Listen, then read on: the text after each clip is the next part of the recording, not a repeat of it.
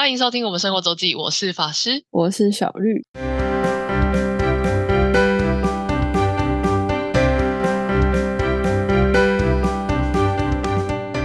又到了每周分享生活的时刻啦。没错，那这周我们其实是多录了，因为法师我要去英去国啦。玩哦，哦真的是这这次是是真的去玩了，因为我们哦接着要讲的克罗埃西亚那部分比较呃有上班的成分，玩玩没有。我后来回头回首就是看了一下啊，就是还是还是有差，就是那个玩跟那个紧凑程度。哦，当然你在上班呢，对啊，对啊，所以可能一样？所以数位游牧不是就是呃对，嗯，不是大家想象的，就真的是边玩边工作。呃，的确也是啊，但没有没有那么没有那么的呃，就是 dream，就没有那么的梦想。哎，所以你是可以在海边工作的，呃，可以啊，但就、就是是但你愿不愿意去吹海风这样？对，而且 扇海风，大家去查那 个数位游牧的那些分享，大家就说，但是每个人的那个幻想就是，哦，有人躺在，他就躺在沙滩上，然后抱着一台 电脑在工作。一，如果是夏天，电脑会过热，然后你在沙滩上没有电源，然后网络还要自己吃自己的，你你要有网络吃到饱，在台湾可以啊，但其他很多国家都没有吃到饱。呃，那、如果不是不是够热的天气的话，海风很大，然后还会有沙，风吹沙可能会进，有可能会进到你那些孔 那个。你的电脑都还是有一些孔，那都还是有可能会入城的。你平常使用还好，可是你如果是去海边那种沙滩的话，所以大家幻想着那个在沙滩上工作的画面，其实是很难存在的。靠海边的咖啡厅可以的啊，就是你要那个室，你可以有室内观景的地方，对，可以这种可以，嗯就是嗯，就看出嗯去海，然后或是呃，我们这边没有，我之前就是天气比较好的时候，我们这边是运河跟那个河道嘛，就有看到有人就是旁边的草皮上抱着一只电脑在工作，就是嗯坐在河边的草皮上，那种野餐那种感觉，这种这种有，但是嗯坐在海边是没有办法，通常那我觉得那也不能也不能坐太久，大概一一个小时 就紧绷了。就 看人，对，因为我觉得，特别是你要用很，你要看，我觉得要看你的性质，就是你嗯到底是用电脑做什么。coding 或许还可以，但因为基本上你如果只抱着笔电的话，你的 position 那个 posture 就是你的姿势啊嗯什么，一定是没有办法很好，所以大概不会，大概偶尔为之，大概没有办法有人天天这样干，我觉得啦。是，嗯，没错没错，对。但 anyway，我第一天到克罗埃西亚的时候，哎，我是礼拜五晚上飞的，所以我哎，我是礼拜五晚上，哎，我是礼拜五晚，礼拜六，哦，对，礼拜五晚上飞，然后所以我星期六在 Zagreb 一整天，然后星期天去十六湖，所以六日就是可以完整玩嘛，所以 Zagreb 大概真的是一天就可以。看完很多东西，但其其实 Zagreb 是一个有非常多博物馆的城市。据说啦，在之前他们曾经是最有有最多城市的呃最多博物馆的城市。可是呢，因为克罗埃西亚这边是我不知道是什么什么的板块，可是或者是或者什么原因，但是这边是会有地震，而且他们在历史上也是大概几十年就会有一次大地震。然后近期有发生过，近期可能是十年内或是二十年内，所以有一些博物馆或是教堂，其实你看到他们就是都在整修，就是而且整修很久了，因为他们没有足够的资金，就一直一直在整修在修复，所以很多地方其实是有受到地震的影响。对，就是嗯。比较比较特别，这边是有地震，而且你可以看到很多城市的记录都是它可能真的是被地震毁过，或是被一个大地震毁过，或者是火火灾，这是在西欧国家比较少见的，因为西欧国家西欧这边没有地震，然后克罗埃西亚那边应该是跟地中海相关的板块有关系，或许对，但嗯。就是有，他们是有地震的，所以他的那个呃扎扎格雷布的主座教堂，它有两个非常高的塔，他们现在就是完完全围满围满了鹰架，然后其实应该是已经很久没有人真的拍到它完全没有鹰架的状态，它现在是两边都有，然后之前是应该是其中某一边一直在整修，就是你很难看，我好像没有在网络上看到就是没有鹰架的 的那个教堂的画面，neighbor，。哦，对，，就是因为它，主要是因为它有一点是也是盖太高了，是真的很高那个塔。哦，对，然后我们先简单简单讲一下这个 Zagreb 的地形，因为如果大家来的话，就是呃，通常应该是会坐飞机来，就是台湾人，或是或是你有可能是坐火车或客运从那个邻近的巴干国家来，但你应该会签到，要么就是火车站，要么是它的机场。然后它的机场，嗯，没有很小，但也没有到很特别复杂。然后有两种方式进市区是，还有那个 shuttle bus，就是比较像机场直达的客运啊，那就比较贵，那个应该要八块还是十块吧，所以就是三百多块。然后，但是它其实机场离市区没有到很远，然后或是你可以走离开航厦，就是就一很还蛮明显的。然后有一个公车站牌，它有一般的公车也是会进到市区的，那个就只要呃，应该是一块多，就是两呃，它要看你的时间，因为 Zagreb 这个地方的公共交通它是算时间的，就是它一次单程票是三十分钟以内，你就是买一张票，不管是公车或是那个轻轨，他们有地铁好像没有，就是就是主要就是 bus 跟 tram，然后就是三十分钟，那但是从机场到那个市区不塞车，三十分钟内大概三十分钟可以到，可是如果是平日就是平常时间的话，应该是会超过三十分钟，所以你可能要买到一个小时的票。然后我要说的是，很多人是大家我查部落格的时候，就是大家是说你可以去那个旁边的他们卖票，他们也有些地方会有售票机，就是比较大的转乘站，但不然的话就是你可以去跟那个，其实欧洲蛮多国家都讲，就是跟旁边的有点像是杂货摊买那个公共交通的票，就是不管是公车票，是像这边的话轻轨也是搭这个，就是他们会在旁边的 kiosk，就是就是你会看到这种卖就是卖卖水啊，卖一些简单的零食啊、巧克力啊，然后明信片就什么都卖那种小小杂货摊，通常会在那种车站旁边的小杂货店摊，他们兼卖这个那个就是车票，然后或是 Zagreb 的话，他自己的那个市营交通，他是有出 app，然后你可以就是注册账号密码，然后你可以直接储值，它储值是用信用卡，所以就是我我用台湾卡是可以过的，就是可以没有什么问题。然后储值之后那个 app 你就可以上车的时候，他们会在呃车门，像公车的话，你就会在车门看到 QR code，或是在呃轻轨的话，就是它可能旁边的隔板的门，就是车门旁边会有那种挡板的门，上面会有 QR code，你就扫那个 QR code，然后去去买票，就是他会要你要扫到那个 QR code，你才可以真的购票，然后再把票就是给公车司机看，或是给查票的人看，这方式是呃最简单的。就是哎，最简单就是最我我个人觉得最直觉，你不用掏出现金，然后也不用买了票之后还要 check in，就是他们会要打票，就是他们不是用呃有的有的是用 B 的，有的有的国家是用 B 的，但是 Zagreb 这边就是你有点像是要把它嘟进去，然后他们会打洞，只是在票上就是做那个时间戳记这样。对，那你就是就是这才代表你有用这个票嘛，就是你真的你有买，然后你有开始使用，因为它是计时的。对，那如果你用 app 的话，就是 QR code，然后你在转乘的时候，它也可以有一个转乘方式，就是。根据它 app，我觉得用起来还算顺利。然后你可以，而且你可以，呃，要就是你要用多少出多少钱，这也是可以的。所以我觉得还蛮方便。不然的话，就是最后一个方式就是你要上车才上车跟司机买票，那你就要用现金，而且而且这这是最贵的方式。就是其实不管哪个国家，欧洲的国家都这样，就是你如果是上车买票，一定是最贵的。对对，通常电子票证是最便宜的，就是避免。像荷兰这边的话，就是你如果是售票机买票，然后有纸本票的话，好像要再多收一块钱，就是一欧。如果是长。程的票的话，因为他他们其实是有 app，然后是也是直接就是像像像像现在台铁这样有有一个 QR code，你就扫描进去就好。但你如果是去售票机买票，然后印出来是要多收一块钱对。然后这是扎古的交通，然后它的机场到我刚说机场算是，我觉得机场那边比较像是新区，就是不是最热闹的地方。然后你坐了大概火车呃不是火车公车三十分钟，就是站站停，比较偏站站停那种三十三十分钟到了市区之后，就是基本上是它的火车站以北这。比较大那个火车站以北是比较应该是属于旧区旧城区，然后是它呃相对开发比较早，然后你可以看到比较多建物的地方，那些建物都看起来比较有年代。然后它的呃最北的呃不是最北火车站附近的话是它叫 Lower Town，就是它那边比较低地。然后最精华的旧城区是 Upper，主要是 Upper Town，然后那边就是比较 Upper Town 就是它比较高嘛。然后旧城区最热闹的呃最热闹的地方就是其中有一个广场，然后这是广场是 Upper Town 的低低。去低地就是有点呃比较最低的地方，因为另外两边就是刚刚讲到那个教堂跟另外一个呃。很有名，也是很有名的这边一个很很有名的教堂，就是俗称马赛克教堂，因为它的那个那个屋顶上有都是克罗埃西亚相关图案的马赛克，大家一看照片就会知道。然后它两边是有点像是两个山丘，两个丘陵地，然后中间其实曾经是河，然后它现在已经变成就是路面了。那个山谷就是两个丘陵地的山谷之间，就是刚刚讲到最热闹的那个广场，所以你去哪个地方都是要有一点爬坡的，而且是嗯你会感受到有在爬升的。然后也因此在呃西。一边那个那个山丘那边，其实有一条缆车，就是让你从比较低的地方，然后爬到那个山丘上。但那个其实阶差没有很高，就是你你它旁边有楼梯，你其实也是可以走上去，只是走上去是稍微爬。然后但是也为此他就建了一个，就是它不是那种猫缆的缆车，它不是索道，它是这样在地上走的那种缆车，比较像火车，可是它是要爬很陡上去。为什么要讲这个呢？因为扎格雷布缆车其实蛮有名，它是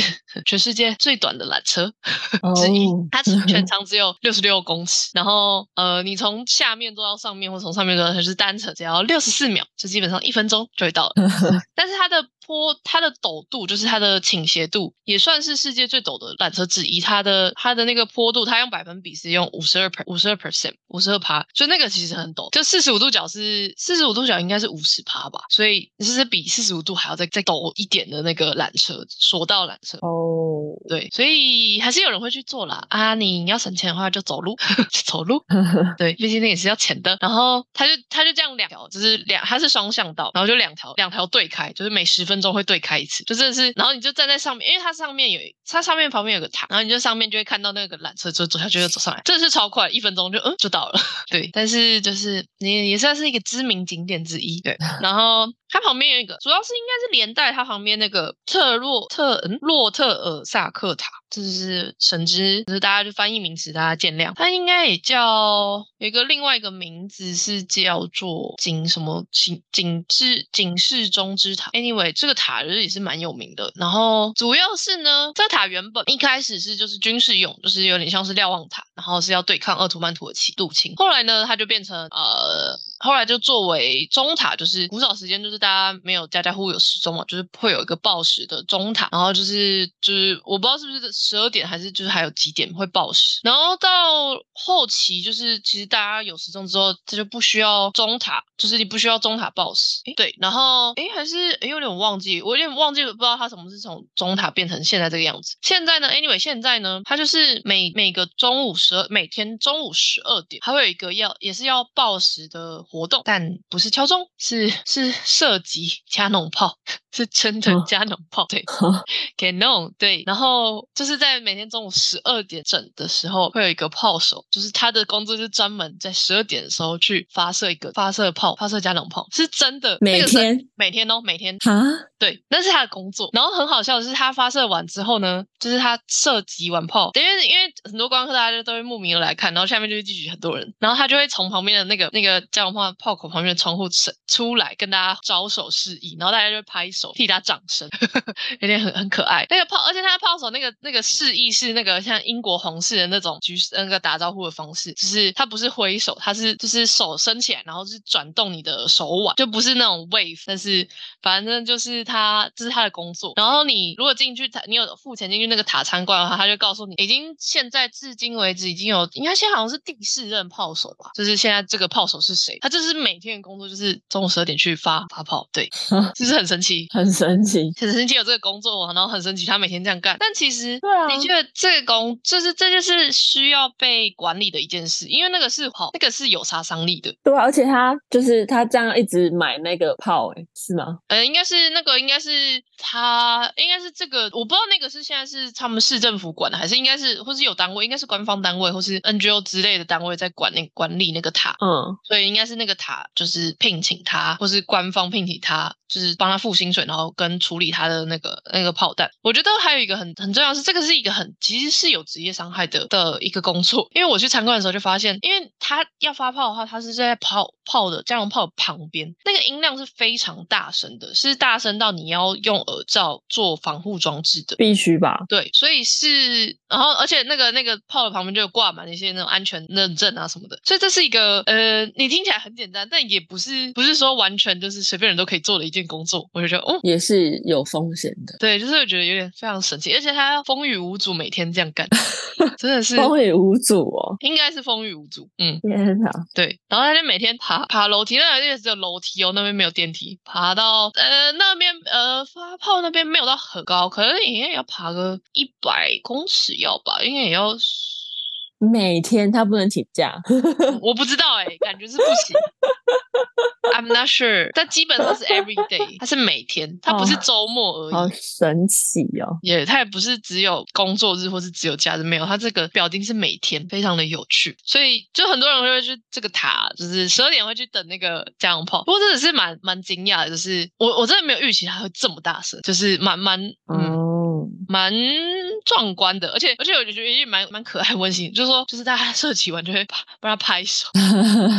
对对对，哦 Happy New Year 之类的那种感觉，Happy New Year！没有到 Happy New Year，但是我记得我们呃，因为我那时候是跟一个 Walking Tour，我们的导游好像说了一个什么 Happy 什么什么 Day，就是可能祝你今天开心之类的，对对嗯。对对，就是有点带动那个气氛，而且那时候有两三团都在那，大家就在等那个那个加农炮，我觉得很好玩。对嗯，但我要说一个，这在前呃来警语，这是一个政治不正确发言。然后反正我就录了那一段嘛，然后我就发发到我们家的群组去。然后嗯因为我觉得因为那很大，真的是很大声。然后我妈就说：“ 好险，这不是在乌克兰，不然就要逃跑逃跑了。”我就说：“你这个你这个发言是不是太地狱了？”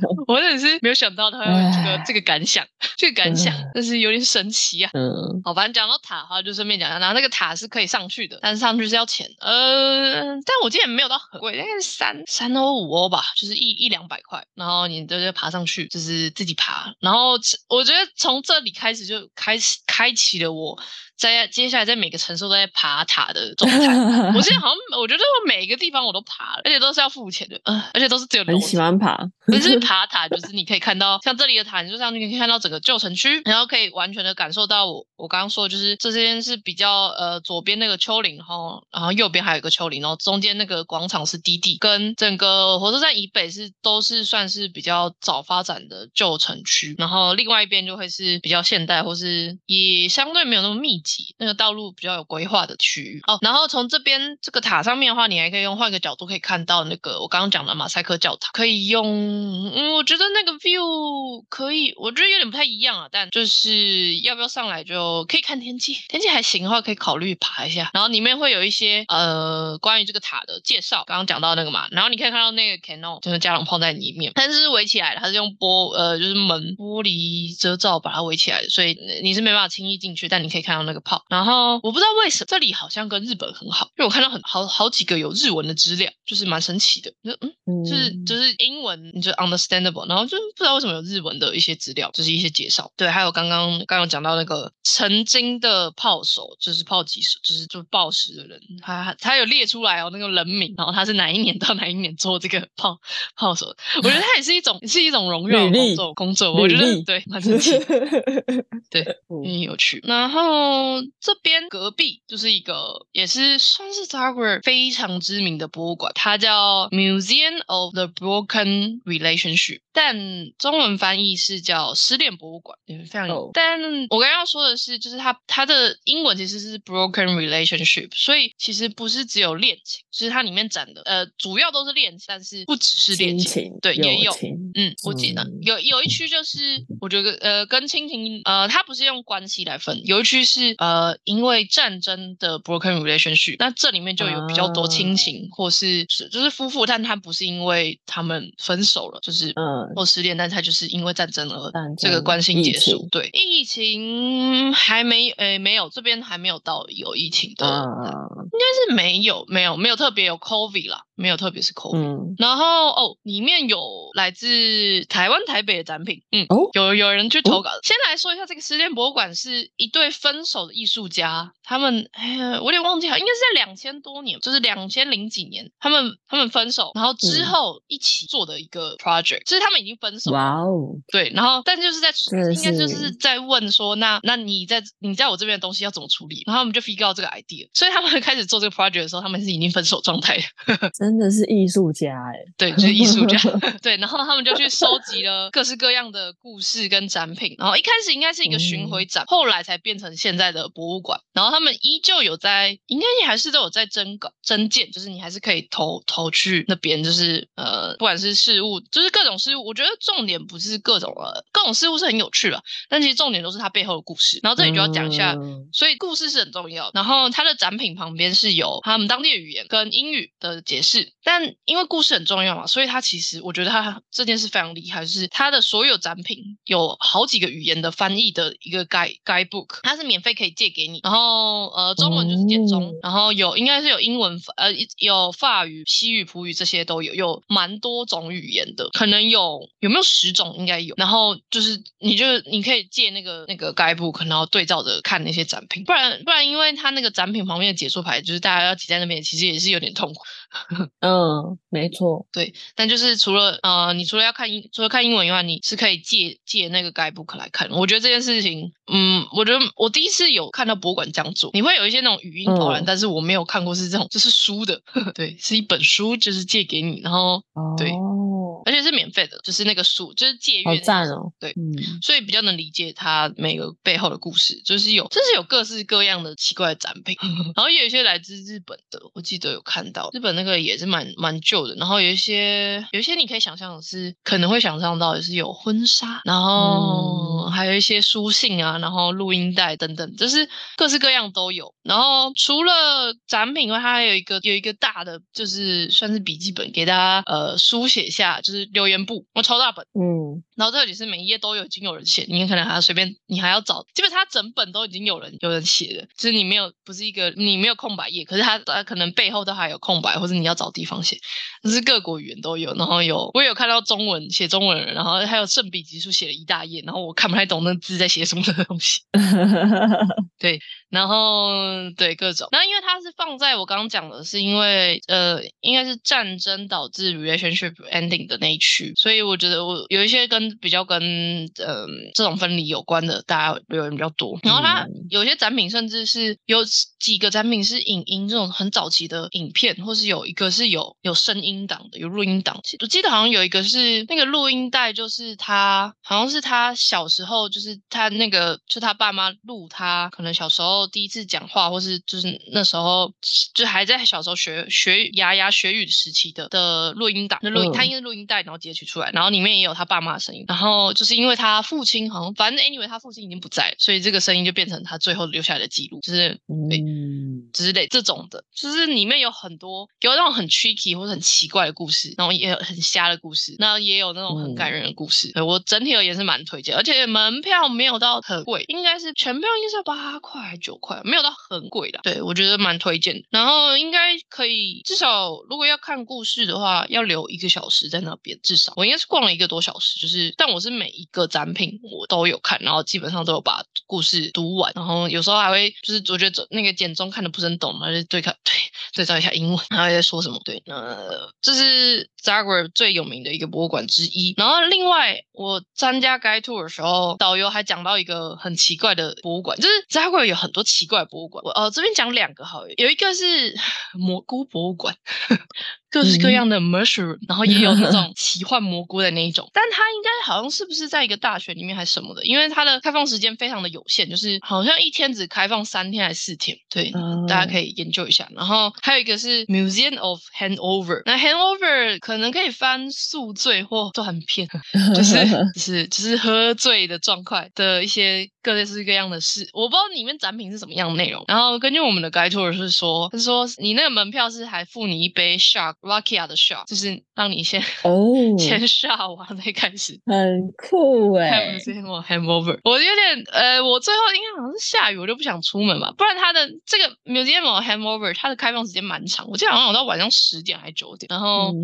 呃，应该一个礼拜有开六七天吧，就是没有那么难，就是大家可以。但我不知道值不值得了，但大家可以研究一下，就是就可以知道 Zagreb 其实是有一个很多奇奇怪怪博物馆的，很酷哎。对，然后 museum hangover 如果有机会的话，应该会感觉。会再想去，对，只是世界博物馆。然后刚刚讲到了，就是还有另外两个地标，就是马赛克教堂跟呃扎圭的主座教堂。啊，扎圭的主座教堂，你真的是只要进了老城区，你就会看到它远远竖立在竖立在那里，然后充满了鹰架，然后就往那个方向走就对了。然后马赛克教堂就是大要稍微走一下，因为它稍微爬坡嘛，那也是地标之一。但是这两个地方呢，我去的时候全部都在整修，不让你不让你进去，你只能在外面拍照。对，所以我两个都没有进去。对，呃，其实这就是淡季出游有可能会发生的事情。嗯。对没有错。对，但我不是很确定到底是这这两个地方是其实整修了很久还是怎么样。我知道主座教堂的那个塔的确是整修了很久。然后关于那个主座教堂，呃，那个就是大教堂那个塔，还有一个故事，这也是都市传说，就是大家听听。曾经有一个人，就是嗯，他来 Zagreb，然后想要找一份工作，可是他可能投了，就是很很久以前，可能他可能投履历或是看了报纸，他没有找到适合工作。然后他不知道，不知道是好像是我有点忘了我们导游怎么说，就是是有人提议他，或是他自己的突发奇想，他决定要去徒手攀爬那个教堂的高塔，为了啊得到一份工作。啊，